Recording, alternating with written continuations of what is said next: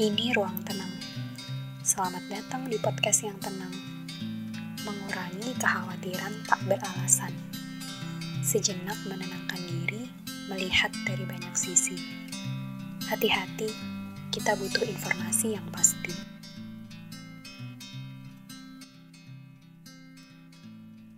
Oke, okay, halo guys, welcome back to podcast Ruang Tenang. Hmm, hari ini aku sendirian lagi karena beberapa waktu lalu kebetulan something happen ya. Aku kontak dengan seseorang yang besokannya setelah aku kontak itu uh, terkonfirmasi positif COVID-19. Jadi aku harus isolasi mandiri gitu di rumah selama beberapa waktu. So, How are you guys? Gimana kabarnya teman-teman semua? How was your day? uh, semoga teman-teman tetap dalam kondisi yang sehat dan bahagia. Ya, kita semoga tetap sehat dengan uh, kebiasaan-kebiasaan dan resolusi yang baru tentunya gitu.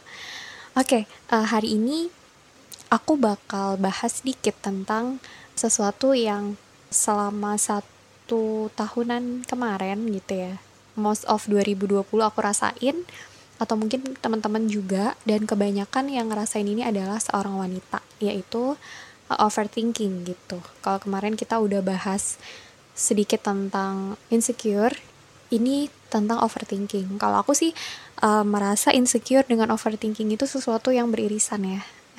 Kayak kalau insecure tuh kita kayak ngerasa diri kita itu kurang terus gitu ya. Tapi kalau overthinking ini lebih ke uh, memikirkan sesuatu secara berlebihan. Ini lebih umum gitu. Kalau insecure kayaknya terjadinya pada diri kita sendiri gitu.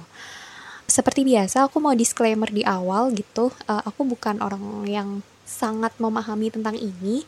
Tapi uh, ini semoga bisa jadi sharing ya. Jadi ini dari point of view aku yang uh, aku ambil dari beberapa sumber yang nanti mungkin bakal aku share juga sumbernya. Jadi teman-teman bisa make sure lagi gitu bisa cari lagi atau mungkin kalau teman-teman punya perspektif lain silahkan disampaikan gitu biar kita bisa punya banyak perspektif gitu ya supaya lebih oke okay, gitu. Oke okay, tanpa berlama-lama kita langsung aja ya bahas ya. Dari alodokter.com overthinking itu adalah istilah untuk perilaku memikirkan segala sesuatu secara berlebihan Hal ini bisa dipicu oleh adanya kekhawatiran akan suatu hal mulai dari masalah sepele dalam kehidupan sehari-hari, masalah besar, hingga trauma di masa lalu yang membuat kamu tidak bisa berhenti memikirkannya.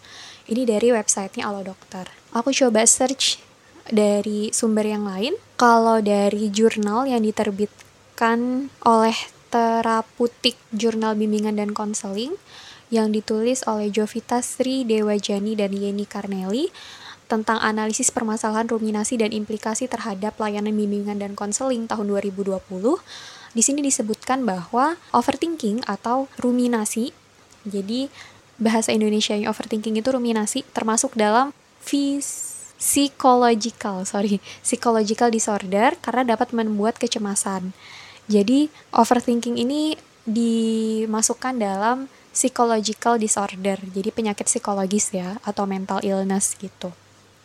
Overthinking bisa dialami seseorang yang terus-menerus memikirkan suatu permasalahan tanpa menemukan solusi atau buntu. Jadi dia itu berpikir aja tapi tuh nggak dapet solusinya sampai akhir gitu. Kemudian dari Gema Cendikia UGM, ini websitenya UKM Penelitian dan Pengkajian Interdisipliner dari UGM ya, oleh Sri Kandi Ayu Hadi, judulnya How I Deal with Overthinking. Di sini disebutkan bahwa overthinking itu berasal dari kata over dan thinking yang artinya berpikir secara berlebihan. Itu ada di satu momen di mana uh, Anda tenggelam dalam pemikiran di otak Anda sendiri yang menghasilkan suatu kecemasan dan kekhawatiran pada diri Anda. Loop overthinking ini menguras tenaga dan waktu Anda serta membawa Anda pada kondisi tidak produktif. Jadi uh, outputnya itu bisa sampai uh, kita tuh endingnya nggak produktif gitu karena tadi udah di beberapa di sumber lain ya tadi dari alo dokter dia itu berpikir tanpa menemukan solusi. Gitu. Makanya ini disebut psychological disorder. Sorry. Kecemasan atau kekhawatiran akan skenario yang ada di otak Anda dapat menyebabkan gejala psikologi serius seperti perubahan mood secara drastis, kecemasan berlebihan, hingga depresi. Jadi, tadi ya kenapa itu disebut psychological disorder, itu karena dia itu akan menimbulkan gejala-gejala lain. Gejala-gejala yang lebih serius gitu. Jadi, nggak cuman berhenti sampai overthinking nih, kepikiran. Apa misalnya nih, bisa kayak tentang diri sendiri kayak kalau diri sendiri uh, akan beririsan dengan sesuatu yang berhubungan sama insecure ya kalau bersama diri sendiri kayak contohnya nih ya misalkan sesuatu terjadi gitu ya terus kita jadi itu tuh sesuatu tuh sebenarnya gak ada hubungannya sama kita gitu ya tapi kayak kita tuh punya beban moral gitu kayak misalnya nih ada bencana atau gini deh misalkan ada temen yang sakit gitu ya di rumah sakit. Terus teman-teman yang lain tuh pada mau jengukin gitu ya pada mau jengukin. Uh, waktu itu kita harus gitu ya jadi di waktu yang bersamaan dengan teman-teman yang mau jengukin itu pada janjian jengukin gitu ya terus kita tuh harus ke agenda lain. Jadi kita punya dua agenda yang berdekatan gitu. Nah kita tuh mikir mikir banget kalau misalkan aku ikut yang ini nanti yang ini kayak gimana? Nanti kalau misalkan aku nggak ikut teman-temanku aku dianggap ansos nggak ya? Nanti aku dianggap nggak nggak ini nggak ya? Tapi kalau misalkan agenda yang satu aku gimana ya gitu? Overthinking. Tapi endingnya sesuatu yang terlalu dipikirkan tapi endingnya tuh nggak dapat solusi gitu. Tapi uh, nanti gimana ya? Nanti gimana? Sampai bahkan ada orang yang overthinkingnya tuh sampai nggak bisa tidur gitu ya. Nah itu. Itu overthinking teman-teman atau misalkan nih harus di, diundang ke satu acara gitu ya. Terus kita di posisi yang lagi misalkan gak enak badan gitu ya. Gak enak badan terus kita datang gak ya gitu. Kita datang gak ya datang gak ya gitu. Terus kalau aku nggak datang nanti aku bakal dipikir apa ya sama teman-teman ya gitu ya. Atau nanti kalau misalnya aku nggak datang aku bakal diomongin gak ya sama mereka ya. Atau aku bakal dianggap orang yang antisosial gak ya gitu-gitu lah. Intinya sesuatu yang uh, itu contohnya overthinking. Masih banyak lagi gitu ya. Kayak misalnya uh, kalau aku, uh, misalkan dalam dunia kerja gitu ya kadang ada toxic gitu orang-orang yang toxic gitu ya. Itu yang sebenarnya memicu overthinking. Kayak misalnya kalau misalnya aku nggak bisa ngerjain ini aku takut aku dipecat gitu. Misal itu uh, sesuatu yang lebih ini lagi gitu ya. Misalnya kayak dikasih pekerjaan eh, dan itu nggak masuk akal untuk dikerjakan dalam waktu yang ditentukan gitu ya kita nggak bisa nolak gitu karena tadi overthinking gitu ya kayak nanti kalau misalnya aku nggak bisa ngerjain nanti aku dianggap jelek lagi kinerjaku terus nanti bakal ini ini ini terus nanti endingnya aku bakal dipecat dan aku bakal nggak punya kerjaan lagi aku bakal apa ya susah makan dan lain-lain gitu ya. Itu sampai sesuatu yang tahapannya kayak gitu gitu. Nah apa sih yang gejala yang dimiliki oleh seorang overthinker? Yang pertama ini dari tadi ya masih dari UKM-nya UGM gc.ug ukm.ugm ac.id ac.id apa saja gejala yang dimiliki oleh seorang overthinker? Yang pertama adalah susah untuk tidur.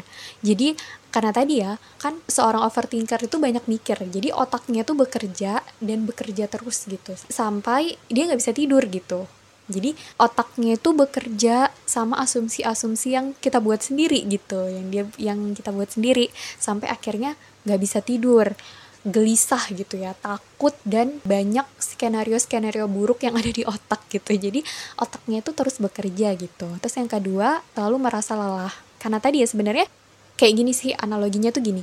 Uh, orang yang kerjanya banyak menggunakan pikiran itu biasanya gajinya lebih banyak gitu ya penghasilannya lebih banyak dibanding orang yang bekerja hanya secara fisik. Karena ya memang ketika kita menggunakan otak kita secara berlebih itu akan lelah gitu. Sama kayak kalau misalnya belajar biasa gitu ya waktu sekolah atau waktu ngampus belajar biasa sama ujian biasanya akan lebih gampang lelah ketika ujian gitu. Karena uh, ya itu tadi otaknya terus bekerja. Nah, seorang overthinker juga kayak gitu karena tadi dia punya skenario-skenario yang uh, dia buat sendiri gitu ya berdasarkan asumsinya. Dia itu selalu ngerasa capek, selalu ngerasa lelah karena emang otaknya bekerja. Jadi waktu dia sampai di sini disebutkan pikiran gelisah pada diri seorang overthinker akan menyita waktu dan tenaga. Jadi karena dia memikirkan hal itu secara berulang-ulang gitu ya. Yang sebenarnya yang gak jelas juga gitu karena gak ada solusi kan kayak gitu. Kemudian yang ketiga adalah tidak percaya diri dengan penilaian anda sendiri. Jujur ya aku mau pengakuan nih aku juga seorang overthinker gitu. Jadi kadang ada aja gitu sesuatu yang kayak bikin mikir mikir dua kali gitu. Karena ada penelitiannya juga kalau katanya seorang overthinker itu lebih banyak didominasi oleh laki uh, sorry perempuan gitu. Karena hormonnya perempuan dan laki-laki itu kan berbeda ya dan uh, biasanya perempuan itu lebih ke kayak perasaan gitu. Jadi kayak uh, banyak gitu. Kalau kalau laki-laki kan logik ya logical thinker gitu. Jadi dia kan berpikir ya secara logika aja gitu kalau kita kan pakai perasaan ya jadi banyak pertimbangan-pertimbangan yang kita pikirkan untuk untuk memutuskan sesuatu gitu. Nah, tadi ya balik lagi ke poin ketiga tentang tidak percaya dengan penilaian kita sendiri. Kadang emang gitu gitu. Jadi kayak misalnya nih, contoh tergampangnya kalau misalkan kita perempuan ya, itu kadang mau pergi ke satu acara atau satu agenda atau mungkin mau ketemu sekedar ketemu teman atau apa kadang kita tuh berpikir lebih banyak gitu ya. Kayak misalnya mau pakai baju apa terus uh, make upnya mau tebal apa tipis kayak gitu. Terus kalau misalnya aku pakai baju ini overdress nggak ya? Kalau misalnya aku pakai ini kayak kelihatan kampungan gak ya? Misalnya sesuatu yang kayak gitu. Jadi kadang kita tuh nggak percaya gitu ya. Kayak harus nanya ke orang gitu kan kadang kalau aku sih lebih ke kayak nanya ke ade atau nanya ke orang tua gitu bagus nggak ya kalau misalkan aku pakai ini aku tuh aku misalnya pakai ini gitu. Tapi misalkan udah dikasih pendapat nih sama orang oh udah bias uh, pakai ini aja gitu ya. Tapi kadang tuh masih yang kayak ah iya nggak ya iya nggak ya gitu loh. Nah ini overthinker gitu ya. Jadi tentang kita tuh nggak pede gitu nggak pede nggak bisa kayak ya intinya nggak percaya sama diri kita sendiri kayak gitu yang keempat adalah selalu merasa takut akan masa depan gitu. Jadi contoh gampangnya gini, kita udah mencapai sesuatu gitu ya. Kayak misalnya uh, aku lulus nih, aku lulus kuliah, tapi kan harusnya ya orang lulus kuliah tuh seneng gitu diapresiasi oke okay, 4 tahun udah kuliah gini-gini dan lain-lain. Tapi seorang overthinker tuh biasanya akan berpikir lagi gitu ih nanti kalau misalkan aku nggak sukses gimana ya? Gitu. Apa ya kata orang nih? Apa ya kata orang? Gitu. Kayak suka mikirin perkataan orang gitu. Atau gimana ya masa depanku nanti? Kayak gitu. Bener nggak ya jalan yang udah aku ambil sekarang? Kayak gitu. Nah biasanya seorang overthinker tuh gitu. Jadi dia itu punya ilusi gitu. Sendiri sesuatu yang dia gambar sendiri di dalam pikirannya dia. Nanti kalau misalnya aku kayak gini nanti malah kayak gini. Nanti kalau misalnya aku kayak gini nanti kayak gini gitu ya. Kayak jadi dia tuh punya pemikiran-pemikiran negatif sendiri gitu tentang dirinya dia. Nah yang kelima adalah uh, sakit secara fisik. Nah ini sebenarnya dampak terburuknya ya. Karena kalau misalnya nih kita kan udah pernah kali ya kita bahas di episode-episode sebelumnya tentang kalau misalkan kita sakit mental pasti akan ngaruh ke fisik. Begitu juga sebaliknya kalau kita sakit fisik pasti akan uh, apa ngarah ke mental. Nah, ini juga kan overthinker itu bagian dari uh, psychological disorder yang tadi udah kita bahas atau mental illness itu nanti uh, separah-parahnya dia nanti bakal ngaruh ke fisik physically karena tadi di awal udah disebutkan kita susah tidur, selalu ngerasa capek kayak gitu, terus nggak pede gitu, itu kan bakal ngehancurkan apa ya pertahanan diri kita gitu, pertahanan diri kita akan um, mempengaruhi kondisi fisik kita gitu.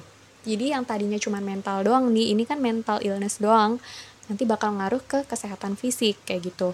Kadang bahkan sampai sakit kepala gitu kan ya sampai uh, karena mungkin kayak depresi gitu ya sampai akhirnya uh, ngaruh ke fisik melukai diri sendiri. Bahkan ada yang kondisi terburuknya itu ngelukain diri sendiri. Nah udah kita bahas ya tentang tanda-tandanya seorang overthinker gejalanya. Next kita bahas tentang dampaknya. Yang pertama dampak dari uh, overthinking yang biasanya dialami orang seorang overthinker. Yang pertama adalah stres. Nah, jelas ya, karena overthinking King itu kan mental illness ya. Jadi kayak ber, memikirkan sesuatu yang sama tanpa tanpa ada jalan keluarnya gitu kan ya itu pasti menimbul akan menimbulkan stres. Nah di sini dari sehatq.com sehatku.com gitu kali ya bacanya entahlah ya. Di sini disebutkan salah satu dampak overthinking terus menerus adalah timbulnya stres. Pada saat itulah sistem saraf pusat dalam tubuh akan mengirim sinyal untuk melepas hormon kortisol Pelepasan hormon tersebut dapat mempengaruhi produksi gula darah dari organ hati yang nantinya berfungsi memberi energi. Namun, apabila energi tidak terpakai, tubuh akan menyerap gula darah kembali. Akibatnya, proses tersebut akan menimbulkan efek seperti detak jantung yang meningkat, pusing, sakit kepala, mual, lelah, napas yang tergesa-gesa hingga mengganggu konsentrasi gitu jadi dampaknya ya kalau kayaknya plus minus sama gejala tadi itu ke fisik physically physically illness. Yang kedua sulit tidur. Tadi udah kita bahas ya karena otak yang dipaksa bekerja terus menerus gitu. Jadi uh, ya gimana gitu. Karena banyak banget pikirannya kan. Terus yang ketiga adalah perubahan nafsu makan. Ada ya ada yang kadang banyak mikir banyak makan atau sebaliknya ada yang banyak mikir susah makan kayak gitu. Karena perubahan nafsu makan itu akhirnya ngaruh lagi ke dalam kegangguan pencernaan gitu jadi uh, ada kan orang yang kayak misalnya nih kalau lagi stres biasanya kalau misalkan hormonal kali ya kalau perempuan pas deket-deket siklus menstruasi itu biasanya ada perubahan mood dan lain-lain itu juga ngaruh ngaruhkan ke nafsu makan dan ya ngaruh juga ke pencernaan kayak gitu. Di sini disebutkan bahwa dampak overthinking pada kondisi kesehatan lainnya adalah gangguan pencernaan, yaitu meningkatkan resiko masalah kardiovaskular atau peradangan tubuh yang berdampak pada kesehatan kulit dan menurunnya sistem kekebalan tubuh yang berkaitan dengan pelepasan kortisol. Tadi udah dibahas ya sedikit. Jadi tadi ya selain ternyata selain gangguan pencernaan juga e, berdampak kepada kesehatan kulit karena kan kalau tadi ya susah tidur juga kan ngaruh juga ya ke kulit akhirnya kalau ini nafsu makan juga ngaruh ke kekebalan tubuh dan akhirnya tubuh jadi gampang sakit gitu dan lain-lain gitu ya. Nah itu teman-teman dampak dari overthinking kayak gitu. Selain itu juga dia dapat menghambat aktivitas sehari-hari karena tadi ya energinya udah dihabiskan di berpikir banyak berpikir. Jadi harusnya energi itu bisa digunakan untuk aktivitas yang lebih bermanfaat kayak gitu. Nah itu malah menghambat kayak gitu, malah kayak udah habis nih energinya buat mikir gitu, mikir sesuatu yang masih tadi nggak jelas gitu. Atau dia juga karena tadi dampak yang dia susah tidur ya, insomnia, itu juga bisa waktu tidurnya tuh kan gak teratur ya. Jadi kayak uh, yang seharusnya pagi itu kita sehat, bugar gitu ya untuk memulai segala aktivitas gitu. Nah, itu malah justru sebaliknya, malah capek gitu itu menghambat aktivitas sehari-hari. Yang ke yang selanjutnya adalah menurunkan performa kerja. Tadi balik lagi karena tadi apa sih namanya? overthinking itu menyita waktu, tenaga dan pikiran. Jadi kadang kita itu susah untuk konsentrasi. Bahkan sampai di sini disebutkan bahkan sampai bisa mengalami kesulitan berkomunikasi dengan orang lain kayak gitu. Yang selanjutnya yaitu eh, dampaknya membuat emosi jadi tidak terkontrol. Ini ya karena overthinking itu cenderung jadi nggak gampang mengendalikan amarah, bahkan mudah panik dan merasa insecure. Karena tadi aku udah bahas ya di awal, kayaknya overthinking ini beririsan sama insecure. Bahkan ada juga yang sampai memiliki pemikiran dan perilaku yang aneh. Karena tadi ya, karena perubahan pola makan, kayak gitu. Terus juga perubahan pola tidur, kemudian energi yang habis gitu ya. Jadi akhirnya berdampak ke emosi. Nah, uh, itu tadi dampak dari uh, overthinking. Teman-teman, next kita bahas solusi ya. Jadi, uh, apa sih solusinya untuk orang-orang yang overthinking termasuk saya gitu. ya, kita lihat bareng-bareng, kita belajar bareng-bareng tentang solusinya. Yang pertama, munculkan emosi positif ke dalam diri Anda. Jadi gini, aku tuh dapat kita sharing dikit ya. Jadi aku tuh tahu dokter Jimmy? Dokter Jimmy nggak? Dokter di Siloam Bogor kalau nggak salah ya dokter Jimmy temannya dokter Andreas.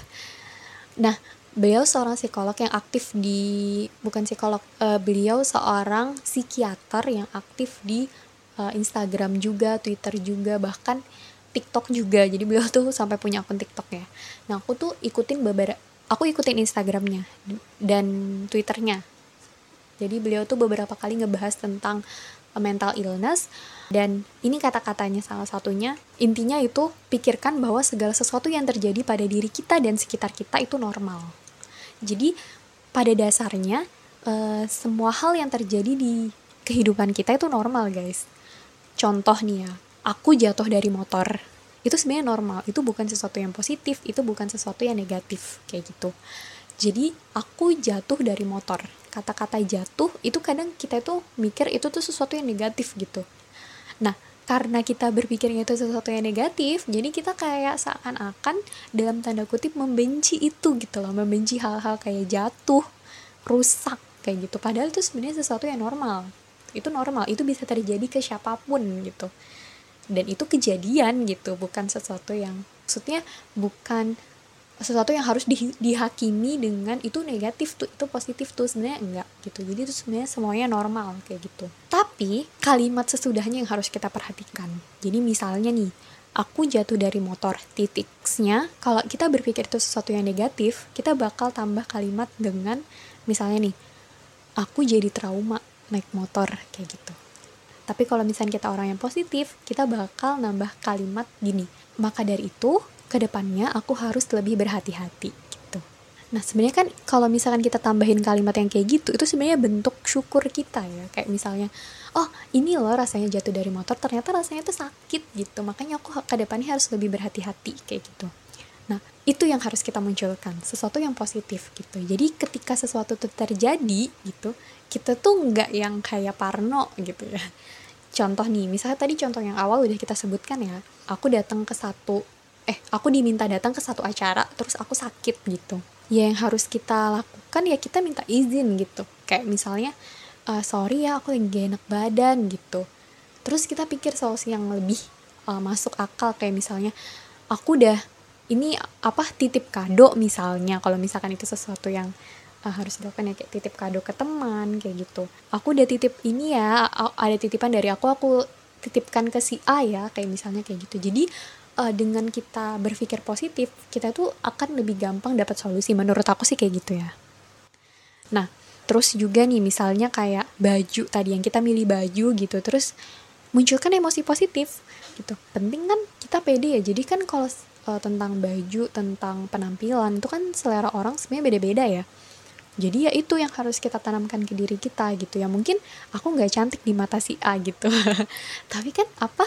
Selera orang kan beda-beda gitu. Sebenarnya ada juga ya waktu itu aku nonton Two Days One Night kalau ada yang suka variety show-nya Korea. Jadi segalanya tuh tentang mindset gitu ya. Jadi makanan. Oh enggak Jerome. Apa sih namanya? Youtuber Jerome. Youtuber Jerome Pauline. Kalau tahu waktu dia makan sesuatu yang nggak enak gitu ya. Dia bilang semuanya itu tentang mindset semuanya itu tentang mindset. Ini enak ini enak ini enak gitu ya. Jadi itu jadi semuanya itu tentang mindset gitu. Jadi kalau misalkan mindset kita negatif ya emang itu bakal jadi negatif gitu. Tapi kalau misalkan kita bilang bahwa oke okay, aku cantik bajuku bagus aku berpenampilan baik gitu ya udah gitu pede aja dengan penampilan kita gitu. Terus yang kedua cara mengurangi overthinking yang kedua yaitu dengan mengucapkan kata-kata positif ini pentingnya sebenarnya. Karena budaya kita budaya kita menurut aku ya yang selama ini aku tahu budaya di Indonesia itu mengedepankan uh, saran kritik gitu ya dibandingkan dengan apresiasi. Itu jadi kadangkala kita perlu loh mengapresiasi orang terdekat kita. Orang terdekat kita tuh siapa ya? Diri kita sendiri gitu atau mungkin orang lain gitu. Apresiasi. Jadi ketika salah dikritik ketika benar ya diapresiasi gitu. Perlu ad, selain ada self punishment kadang kita tuh terlalu gampang self punishment kan diri kita tanpa uh, memikirkan self reward untuk diri kita gitu. Nah kalau misalkan aku itu sehari-hari itu suka yang kayak misalnya nih aku udah selesai di satu urusan atau satu pekerjaan ya udah aku harus self reward ke diriku gitu. Tapi kalau misalnya aku nggak susah gitu. Maksudnya aku susah untuk mencapai sesuatu ya harus di self punishment gitu. Berarti hari ini aku harus belajar lebih banyak jamnya dibandingkan dengan kemarin-kemarin. Atau buat orang-orang yang suka berpikiran negatif tentang diri sendiri coba kemarin udah dikasih saran ya. Jadi lihat ke kaca dan bilang aku bisa aku bisa aku bisa gitu ya. Saya tidak seburuk apa yang saya pikirkan kayak gitu itu cuman pikiran itu cuman pikiran itu cuman pikiran. Itu bukan realita kayak gitu. Kalau kata dokter Jimmy gitu. Jadi itu cuman pikiranku ini bukan realita ini bukan realita ini bukan realita gitu. Tetap terus tanamkan hal-hal kayak gitu gitu. Jangan terlalu khawatir tentang masa depan saya karena uh, selain ada saya gitu ya dan orang-orang yang eksternal gitu ya juga ada Tuhan gitu juga ada Allah gitu yang bakal mengabulkan doa kita yang penting kita berusaha. Jadi poinnya positif positif positif kayak gitu. Terus yang ketiga cara mengurangi overthinking adalah dengan istirahat. Ini penting banget gitu ya. Walaupun susah ketika kita mengalami overthinking tapi istirahat itu penting. Karena tadi ketika kita udah mengalami mental illness nextnya adalah kita bisa mengalami physical illness gitu.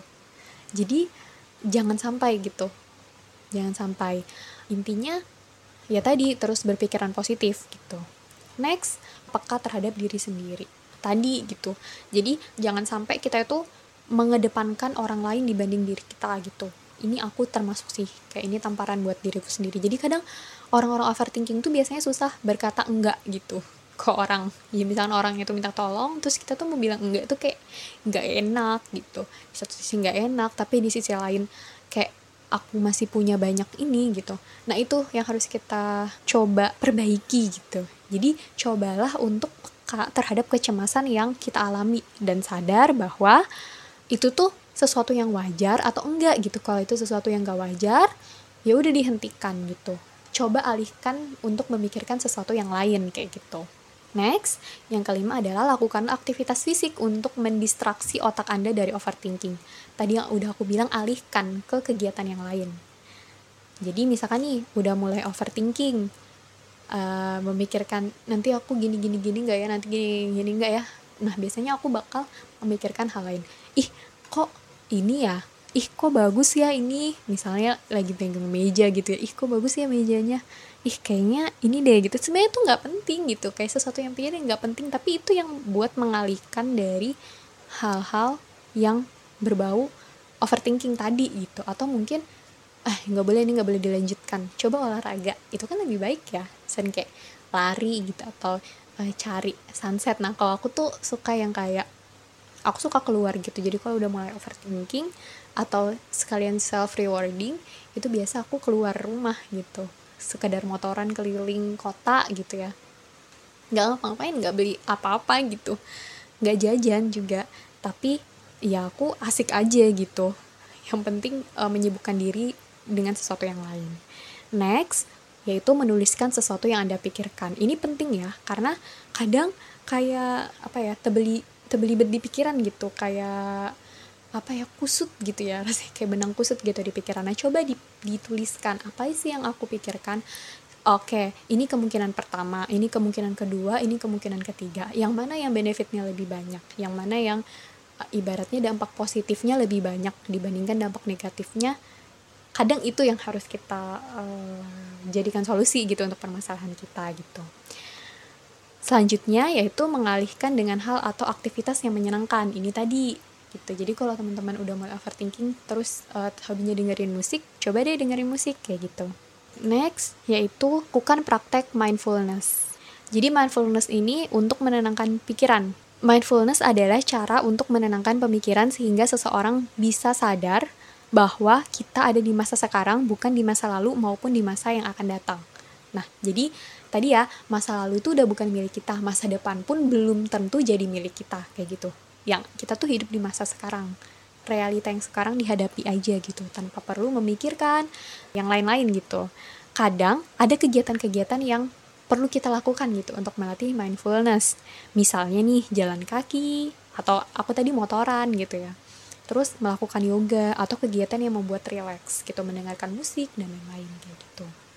Nah yang terakhir ketika memang sudah dirasa sangat mengganggu sampai mengganggu, sampai apa ya berdampak ke kegiatan sehari-hari dan lain-lain coba diskusikan dengan profesional psikiater atau psikolog gitu. Kalau udah ngerasa kayak eh, kayaknya belibet banget ya udah ini nggak tahan lagi dan lain-lain sampai melukai diri sendiri bahkan ada orang yang sampai melukai diri sendiri coba diskusikan dengan profesional gitu supaya cepat ditangani dan nggak jadi akut gitu ya gitu enggak guys. Jadi itu pembahasan tentang overthinking hari ini.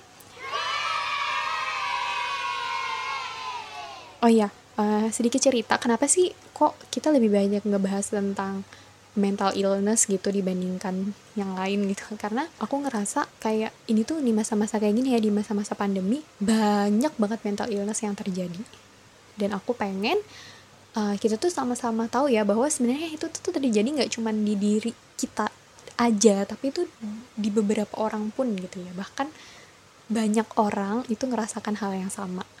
Jadi uh, ayo kita saling menguatkan guys. Maksudnya kamu gak sendiri kalau kamu ngalamin overthinking insecure dan lain-lain itu kamu gak sendirian gitu. Maka jangan merasa kayak aku orang yang paling menderita di dunia gitu ya. Jangan guys karena emang enggak gitu. Jadi ayo coba apa ya bahagiakan satu sama lain gitu. Terus coba kalau toh merasa kayak kok kayaknya aku nggak ada yang menghargai diriku ya gitu ya. Coba jadi orang yang pertama yang menghargai diri kita sendiri. Semangat kita semua ya. Uh, kita pasti bisa ngelewatin ini gitu karena uh, aku tinggal di Balikpapan ya sekarang. Balikpapan itu nambah terus kasus COVID-19-nya aku nggak perlu sebutkan berapa tapi yang jelas udah mulai kemarin udah mulai. Jadi dari zona merah ke zona orange sekarang tuh udah mulai kayaknya bakal naik lagi gitu ya. Ya kita doakan aja semoga semuanya segera membaik termasuk diri kita gitu ya. Dan tadi gitu kalau toh memang merasa kayaknya aku lagi sakit mental uh, coba isi dengan kegiatan-kegiatan positif fisik lain gitu ya. Atau kalau memang udah nggak ngerasa kayak nggak kuat lagi ya udah uh, coba hubungi profesional gitu ya. Sambil terus berdoa gitu ya semoga uh, segera diberikan kesehatan baik fisik maupun mental gitu. Uh, once more semangat guys. Kita pasti bisa ngelewatin ini semua. That's all jadi intinya buat teman-teman yang overthinking bukan kegiatan-kegiatan positif pikiran-pikiran positif juga harus didengungkan ya. Jangan sampai pikirannya negatif terus coba alihkan gitu. Terus coba berteman gitu. Maksudnya kadang kita tuh butuh cerita ke teman-teman atau mungkin kita butuh menguraikan sesuatu itu coba aja gitu solusi-solusi yang tadi aku udah sampaikan gitu. Dan sebagai closing statement jangan pernah merasa sendirian guys kalau kamu udah ngerasa kayak gitu tuh bahaya banget ya. Jadi coba cari teman gitu. Oke mungkin dari aku itu aja tentang overthinking. Oh ya kalau misalnya teman-teman mau uh, cari tentang overthinking ya apa sih yang lebih banyak? Itu cari aja di jurnal-jurnal. Ini ada contohnya ya jurnal yang ditulis oleh Agustin. Overthinking dan cara mengatasinya. Terus juga ada dari Indonesian Journal of Educational Counseling. Mereduksi kecemasan siswa melalui konseling kognitif behavioral. Itu sama solusinya ya. Ini juga bisa nih di How to Stop Overthinking and Overcome Anxiety yang ditulis oleh Hers Catherine. Terus juga bisa di Finding Peace When Your Heart is in Pieces oleh Coleman Powell 2015 dan uh, beberapa yang lain uh, searching di Google juga bisa Google Scholar kayak gitu ya untuk jurnal-jurnal itu. Oke, okay, jangan lupa follow IG kita guys dan like share juga di uh, @ruangtenang.podcast atau kalau mau sharing sesuatu boleh ke email di ruangtenang.podcast@gmail.com. Oke, okay, that's all for today. Aku Dwi. Thank you and see you. Terima kasih sudah berkunjung ke ruang tenang. Salam tenang. Semoga menenangkan.